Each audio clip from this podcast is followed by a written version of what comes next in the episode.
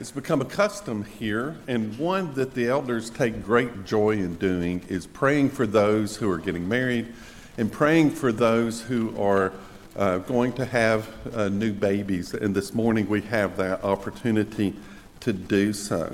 So, Lauren and Jackson Carey will be having a baby girl here in about a, a month, a month, give or take. Okay? Um, and uh, today is a baby shower uh, for Lauren in the fireside room at 2 o'clock. And ladies, I hope that you can come uh, to that. Jackson and Lauren, we charge you at this congregation to raise your child in the nurture and the admonition of the Lord. And we know that you will do so because you're here. Will you pray with me, please? Father, thank you for Jackson and Lauren. Father, we pray that she will be delivered of a healthy baby girl and that they will raise this child to follow you. Father, we pray that all of us here will help them do so. Thank you for Jesus. And it's in his name we pray. Amen. Good morning. We got a new mic, can you tell? I think we're all going to enjoy that. We're talking about uh, conquering giants in our lives. Last week we talked about the giant of lust. And I admitted as we were starting that lesson how awkward it was to talk about that. It's a very serious topic, and many of you were so complimentary of that message. Um, um, one man came to me and we were standing about right there and he looked back over at you know where we'd all been seating because i'm really glad you spoke on that topic because there's a lot of those people who needed to hear that. And while he was kidding the giant today is pride. And if i may say so there's a lot of those people who really need to hear this and that's uh, part of the challenge of this one, though, because with pride, we don't see it in ourselves. You know, I think about medical doctors. When I was thinking about this, medical doctors have an incredible challenge to try to diagnose what's going on. Of course, they examine the body, but they also ask questions, and they have to ask the right questions. And they also depend on you to give truthful answers. But we don't always do that, do we? Sometimes we minimize things that are happening or we uh, uh, exaggerate things that are happening. Doctors need to know all the symptoms, everything that's going on to make the proper diagnosis. Well, I would say when the giant of pride has infected us, taken over our lives, we also don't often see it, not in ourselves. We tend to overlook it. But again, there's the irony because I may not see it in myself, but I can so easily see it in others. Don't we all?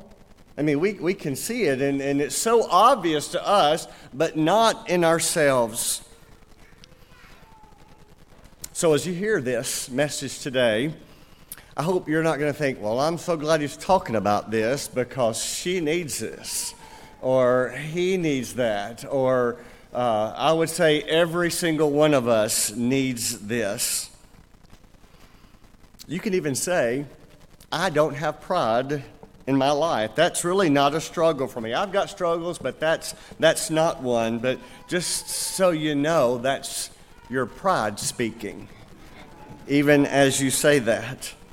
C.S. Lewis explained it this way He said, There is one vice of which no man in the world is free, a vice in which everyone in the world loathes when he sees it in someone else in which there is hardly any people who ever imagine they are guilty of themselves.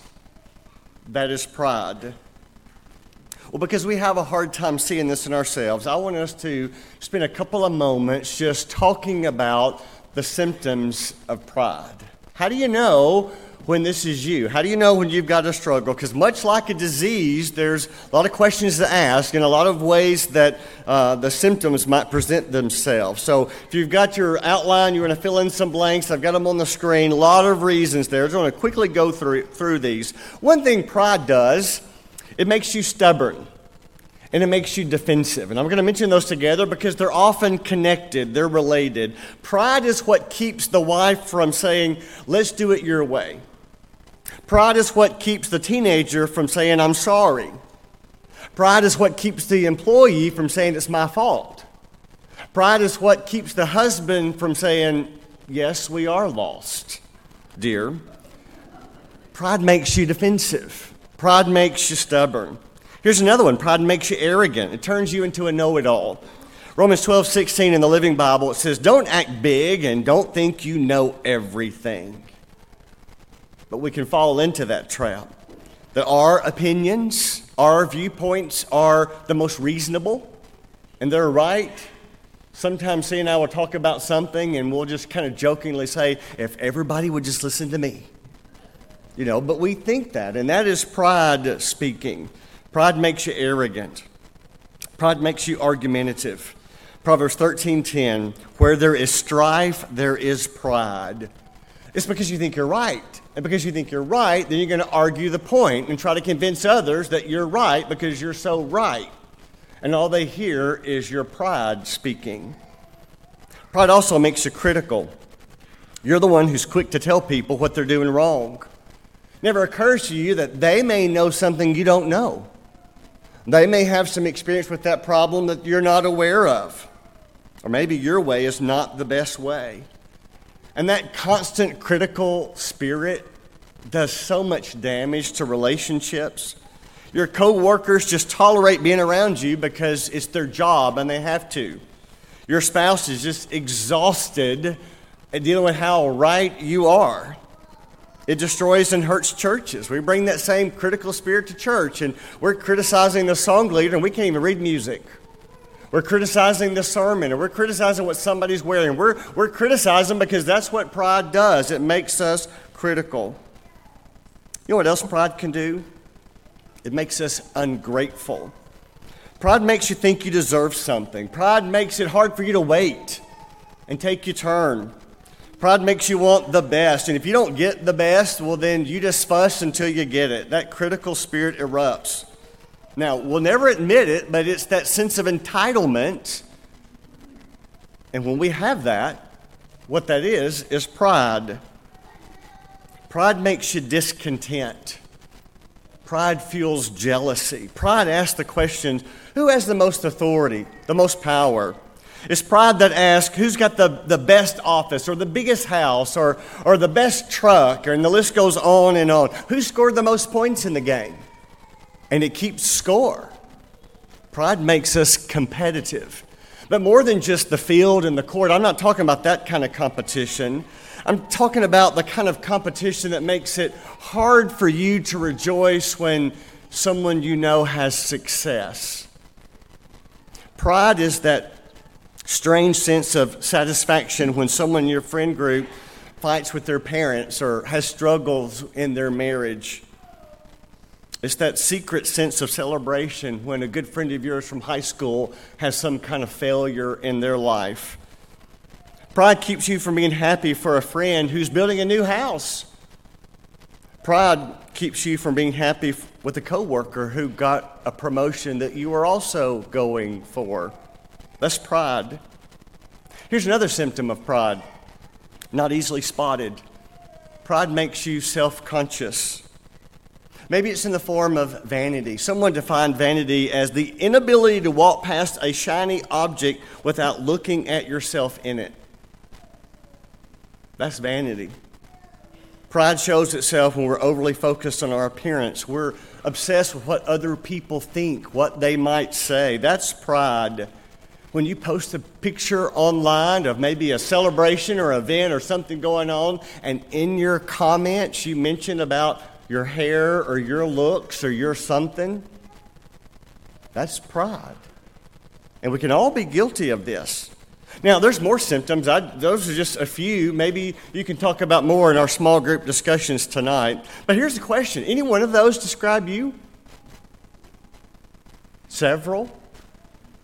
Maybe at times all of them. I know they describe me at times, so as much as I'm preaching about this, I'm, I'm confessing it as well.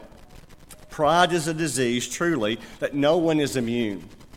And here's another thing about pride we need to know. At one point, we think I'm doing well with this, but hang on, because tomorrow is another day, and it could truly take you down that quickly. It is a giant we all must battle. So we're looking at Old Testament people to be examples of how to deal with these giants in our lives. I want us to consider how Moses is described. Look in Numbers chapter 12, verse 3. Now, Moses was a very humble man, more humble than anyone else on the face of the earth. Isn't that an incredible statement? More humble than anyone else on the face of the earth. That's a humble man. Now, someone rightly pointed out there's a slight problem with this description of Moses. See, Moses wrote the book of Numbers. So he wrote this about himself. So maybe someone else kind of put that in there. So, so maybe there's, there's that. But I want us to see how Moses did have quite a few things to be proud of.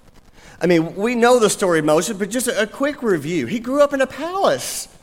Now, that had to be something that for, for sure wasn't every day, and that had to make him think, okay, this is really special. You remember the story there? Herod became paranoid with the Hebrews growing in number that he commanded all the, the, the Hebrew babies be put to death. Moses' mother was not willing to go along with that, put her baby in the basket, laid him in that water just so that the Pharaoh's daughter would find him. And we know the story there. She claimed Moses as her own. Even though he was an Israelite slave, he grew up in a palace.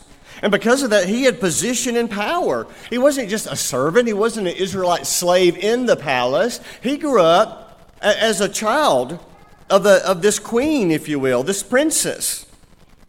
According to Josephus, in his work, History of the Jews, Moses would have been a general in Pharaoh's army. Wow. That's impressive. At an early age, to be put in that kind of position. And we also know from Scripture he was well educated, very smart, very accomplished. Acts chapter 7, verse 22 Moses was educated in all the wisdom of the Egyptians and was powerful in speech and in action. So he's got the best education, the best opportunities, a prominent position. And you know, we also read in the Bible that he was good looking. Did you know that about Moses? His mother said so. Exodus chapter 2, verse 2, his mother said, He's beautiful. Now, two thoughts about that. One is just why you giggled. Every mother thinks their baby is beautiful, and we all just nod and go along with them, even though we know when there's times where I hope he becomes beautiful. Maybe. We'll, we'll, we'll keep hope. But here's another one. You know who wrote Exodus? Moses. So he wrote that too. But Josephus said this He was so striking in his features that oftentimes the Egyptians would just try to get a glimpse of what he looked like. Did you know that? So out, turns out he looked like Charlton Heston after all. That's what you're thinking. The Bible tells us he grew up in wealth, in a palace, with position. He was a leader, he was handsome. That's quite a few things going for him. But Moses also knew he was a Hebrew. And you remember the story when he saw that Egyptian taskmaster beating that other fellow Hebrew? He intervened, ended up killing that taskmaster and ran away for his life. For 40 years, at 40 years of age, he, he ran off to the desert of Midian gave up living in a palace, gave up being in charge of an army to keeping sheep for his father in law Jethro. This, this continues for another 40 years until one day his life changed forever. You know the story. God appears to Moses in that bush that is on fire but is not consumed. Turning your Bibles to Exodus chapter 3. God gives him this assignment. You know the story, you know the assignment. God was going to use Moses to free his people from the Egyptian slavery. And look at this humble response in Exodus chapter 3, verse 11.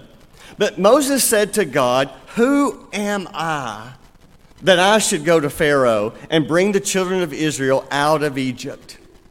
Now, this is a big change from 40 years earlier. He's gone from being a general in Pharaoh's army to shepherding. That had to be humbling. Had to be but it prepared him to be used by God in an amazing way. And we're seeing this, are we not, in this series about conquering these giants? Gideon was hiding from the Midianites, hiding. So here's this humble man, and the angel of the Lord appears to him and calls him a man of valor, a mighty warrior, and he becomes just that. Joseph, as a boy, has these dreams of greatness, but it wasn't until after he was ultimately humiliated by his own brothers who were thinking about killing him, sold him as a slave. And there he is, humiliated by, by his boss's wife, falsely accused, thrown into prison, sits there for years until finally he's positioned so that God can use him. And again and again in the Bibles, we see this. God will humble someone or find the one who is humble and then use them and bless them. Humility is the key to being blessed by God. I hope you noticed that in some of the songs that, that Rob chose for us to lead today. Look on the screen. You know these verses, and there's even more, but just look at these three Psalm 18, verse 27. For you save a humble person, but the haughty eyes you bring down. Proverbs 3, verse 34. Toward the scorners he is scornful, but to the humble he gives favor. Isaiah chapter 66, verse 2. But this is the one to whom I will look he who is humble and contrite in spirit and trembles at my word. In God's eyes, I hope you know this, in God's eyes, this, this humble spirit is of greater worth than power or education or talent or ability or looks or anything. To be humble is what God is looking for. That way, nobody can boast before Him. God chooses the humble. So, what is the remedy then for this disease? If we're all infected in some ways, if it takes us down, how do we handle this? What do we do? Well, it's not easy for one, and we need to admit that, and we need help. We need each other's help. But let me make four suggestions. The first is this have an accurate view of yourself. Have an accurate view of yourself. Romans 12, verse 3 Paul writes, I say to every one of you not to think of himself more highly than he ought to think. That's what Paul is saying here. Have, have the right view of yourself. But that's difficult, don't you think?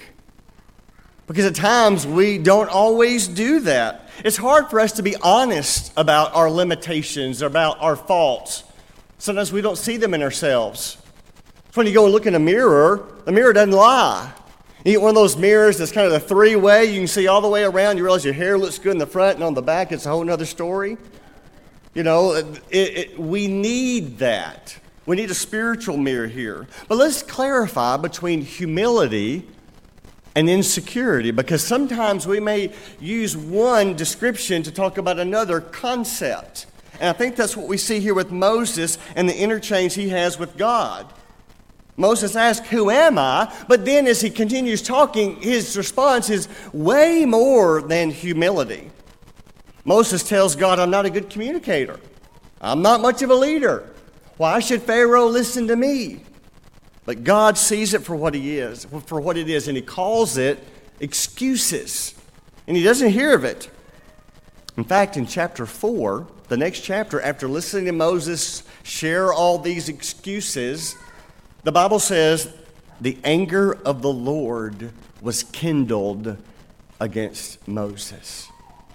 He became upset with him. He wasn't upset because of his humility, it was something else. Moses learned an important lesson about conquering the giant of pride.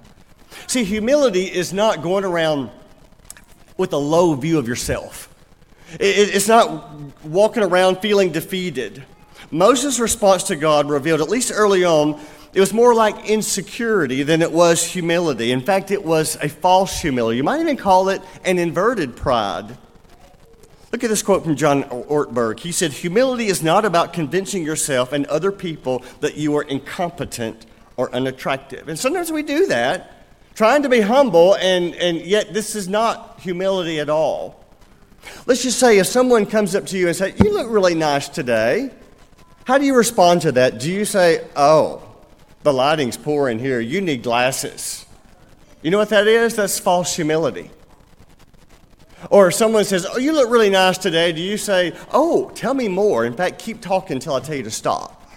You know, uh, how, how do you, or if somebody compliments you, can you just say, thank you, and leave it there? And just truly receive the kind words intended You see, humility is not walking around feeling defeated, feeling like you're a loser, feeling like you have nothing to offer. That is not humility. So, to conquer the giant of pride, we have to have an accurate view of ourselves. But how do we do that and still feel secure and still feel confident? Well, look at Moses. And that brings me to the second remedy, straight here from the text have an accurate view of God. This is what God does for Moses. This is what Moses needed. This is what we all need. But watch how God interacts with him. Moses says to God, Who am I? That's the question. Who am I? And notice, God replies, I will be with you. And they have this interchange again and again because Moses says, I'm not a good speaker. God says, I made your tongue. And so he's every time Moses is thinking about himself, talking about himself, looking at himself, God is saying, Eyes up here. You're looking the wrong direction. You look at me. What Moses needed was not self confidence, but confidence in God. That's what he was lacking here. Because self confidence, think about it, it either leads to pride or, or it leads to disappointment in yourself. It's not going to go well. God does not tell Moses, oh, yes, you are capable. I've made you a leader. He doesn't say that. He just says, You've got the skills, you've got the voice, you've got the education, you've got the talent. Moses, people like you. He doesn't say that at all. God says, Moses, I will be with you. And he repeats that again and again. What Moses needed was not self confidence, he needed confidence in God, or to say it better, maybe, faith in God. Are we talking about the same thing there? Isn't that what this is? Moses needed an awareness and a belief that God was going to work powerfully through him. You want to defeat the giant of pride? You have an accurate view of yourself. And actually, that begins with having an accurate view of God. Well, here's the third one exhibit a willingness to listen and an openness to change. Here's where I think Moses can be a really good example to us because we read about him being the most humble man on all the earth. And I, and I truly believe that's true. You study Moses and you see that again and again. Moses was so selfless, he was humble. it, it is, it, is, it is amazing to study his life, and, and you see that.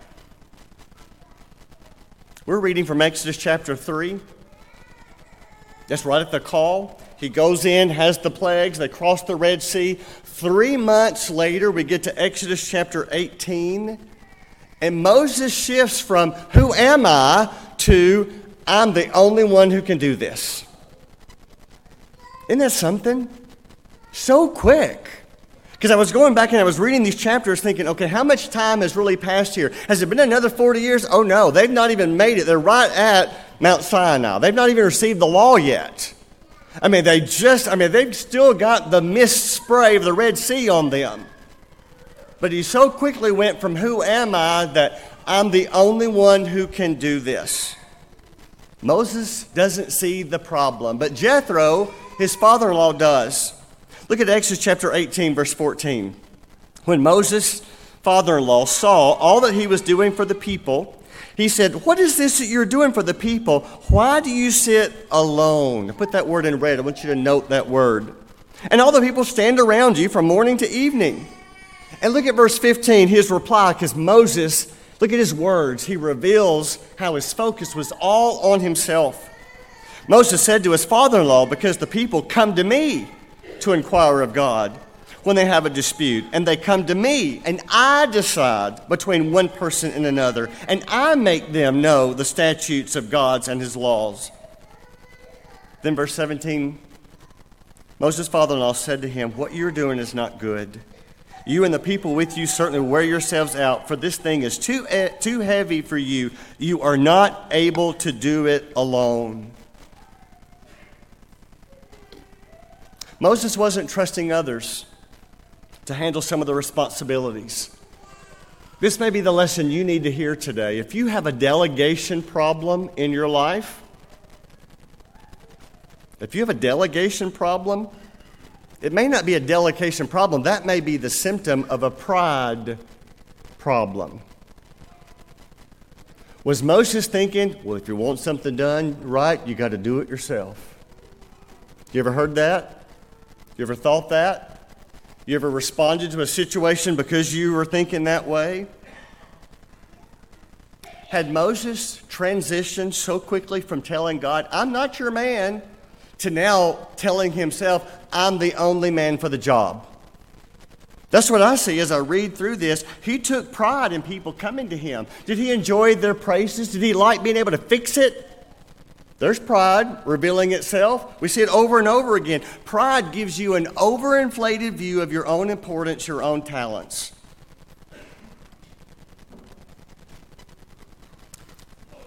I was reading through this and I had a flashback early in my ministry, I was a youth minister and our preacher on staff. We were meeting for coffee one morning, and multiple times we were just about ministry and, and the joys and the frustrations. You may have heard me say this before because it just, I think of it from time to time. He would get a salt shaker and he'd get one little thing of salt, and he said, Do you see that?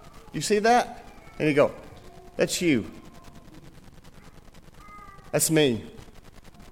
You work so hard. You're keeping your business afloat. You're holding your family together. You're doing it all. Are you? Are you? Are you that important? Or is God important? Pride gives you an overinflated view of your own importance. In the verses that follow, Jethro, his father in law, gives him some guidance. Look at verse 19. Jethro says to this now 80 year old Moses, most powerful man in all of Israelites, now obey my voice. I will give you advice, and God be with you. You know, it's hard to receive advice from other people, isn't it? Especially when they're right, especially if it's your in law. So, how willing are you to listen? How open are you to change? Maybe an employee shares an idea, a way to improve a situation at work. Is your immediate response just to, if not show it, you roll your eyes and think you have no idea what it takes to lead this team, to be in charge? Or do you listen and honestly weigh their insight? Or maybe your parent makes a suggestion about your parenting. Do you listen to them? Or does your pride keep you from hearing their wise counsel? Parents, maybe your child is concerned about your relationship to God. You're so, so you're so committed to get them here for Bible class, but do you stay for class? Are you out in the hallways talking? Do they sense in you a hunger and thirst for God? Are you too proud to listen? Teens, maybe your grandparent comes to you and expresses concern about maybe the modesty of your clothing or some other choices that you're making? Do you, do you just close your mind and, and write them off because they're too old? Or do you listen? To conquer the giant of pride, we have to have a willingness to listen and an openness to change. Here's one more do not take credit for what God does. Do not take credit for what God does. Moses is in the desert leading these people to the land of promise. The people are complaining. To say high maintenance, that's an understatement. This time they're thirsty, or I should say, thirsty again. God says to Moses, Speak to the rock, and the water will miraculously come from the rock. But that's not how exactly Moses does it. You remember? Remember this time? Look at what the text says. Numbers chapter 20. Fast forward. Chapter 10, verse 10 and following. Then Moses and Aaron gathered the assembly together before the rock, and he said to them, Hear now, you rebels. Hear now, you rebels. He's had it with them. You sense that? Shall we bring water for you out of the rock? And Moses lifted up his hand and struck the rock with his staff twice, and water came out abundantly, and the congregation drank and their livestock. But then in verse 12, God calls out Moses. And notice what Moses did wrong. Verse 12 And the Lord said to Moses and Aaron, Because you did not believe in me, to uphold me as holy in the eyes of the people of Israel, therefore you shall not bring this assembly into the land that I've given them. Sometimes we read this story and think, well, the problem here is disobedience. God said to speak to the rock, and Moses struck it. He struck it twice. He disobeyed, and that's true. But that seems like such a minor offense to have such an extreme punishment, don't you think? Not to be allowed to go into the promised land. I believe, though, if you look at the text here, you, you see the problem isn't so much as disobedience, I think it was Moses' pride playing out here. His words help us to see that Moses believed more in himself than in God.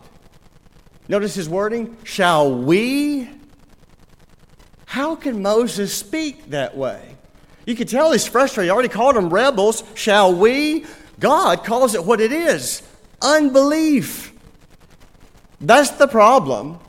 The striking the rock, that's the symptom. The problem was the unbelief, the pride. Moses wasn't giving God credit. Notice those words must we bring forth water? He doesn't say, Behold the power of God.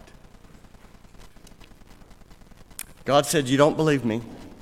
You didn't honor me as God before these people. and when it comes to the power of Moses, let's be clear there's no we. Moses needed reminding. And the message is the same for you and me. One day, one moment, maybe a season, we're doing well. And we've got our right perspective. We're thinking well of God, we're thinking well of ourselves, and like it's almost like the next day at work or the next month or maybe it's the next year, and we're right here with Moses. Even as an old man who should have been wiser, more mature, further along in his faith, he learned a great lesson about pride. And he wanted to make sure that as he's not able to go into the promised land, he's given his people advice and wants to make sure that they don't fall prey to what he did. In Deuteronomy chapter 8, the people are about to enter the land of promise. The Bible tells us here he's 120 years old, but his eyes are not weak. He hadn't lost his strength, but he wants them to learn from his mistake. Look, look very quickly, chapter 8, verses 17 and following. Beware lest you say in your heart, My power and the might of my hand have gotten me this wealth. You shall remember the Lord your God, for it is he who gives you the power to get wealth, that he may confirm his covenant that he swore to your fathers, as it is to this day. Do you hear what Moses is saying? And what we have through inspiration for us today? Everything good comes from God. Give him credit for it. He's giving you the ability to hang on to it or maybe to, to work for it, but it's His blessing. He made it happen.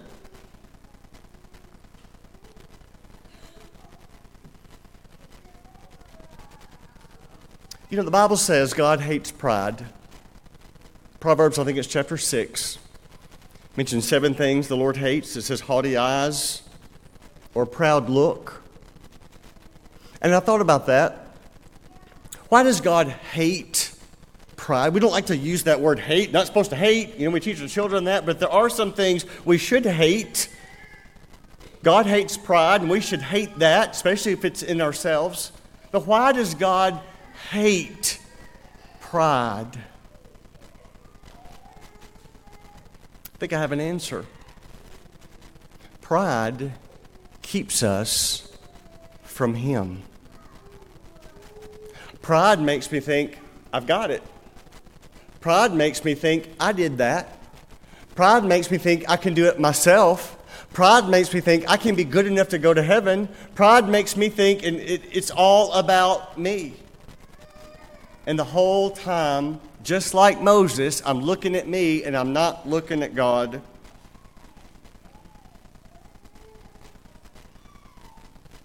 Pride makes me think I don't need to be baptized. Pride makes me think, what would people think about that? Look at the screen, two verses. You know these already by heart. James 4, verse 6 and verse 10. God opposes the proud, but gives grace to the humble. Humble yourselves before the Lord, and he will exalt you. You know, there's a reason we close our eyes in prayer. There's a reason we get on our knees. There's a reason we just lay out before the Lord. It's a spirit of humility, and it comes across in our posture. Humble yourself before the Lord, and He will lift you up. Pride is so dangerous. It's my problem, it's your problem. And we've got to help each other. Our song of invitation is to encourage. If we as a church can pray for you, part of our prayer will be, Lord, and help me too, because we also have this problem. Or if today you're ready to accept Jesus Christ, have your sins washed away in baptism, we've got the water ready, and we'll rejoice with you. If we can be your church family, support and help you in any way, won't you come as we stand and sing to encourage?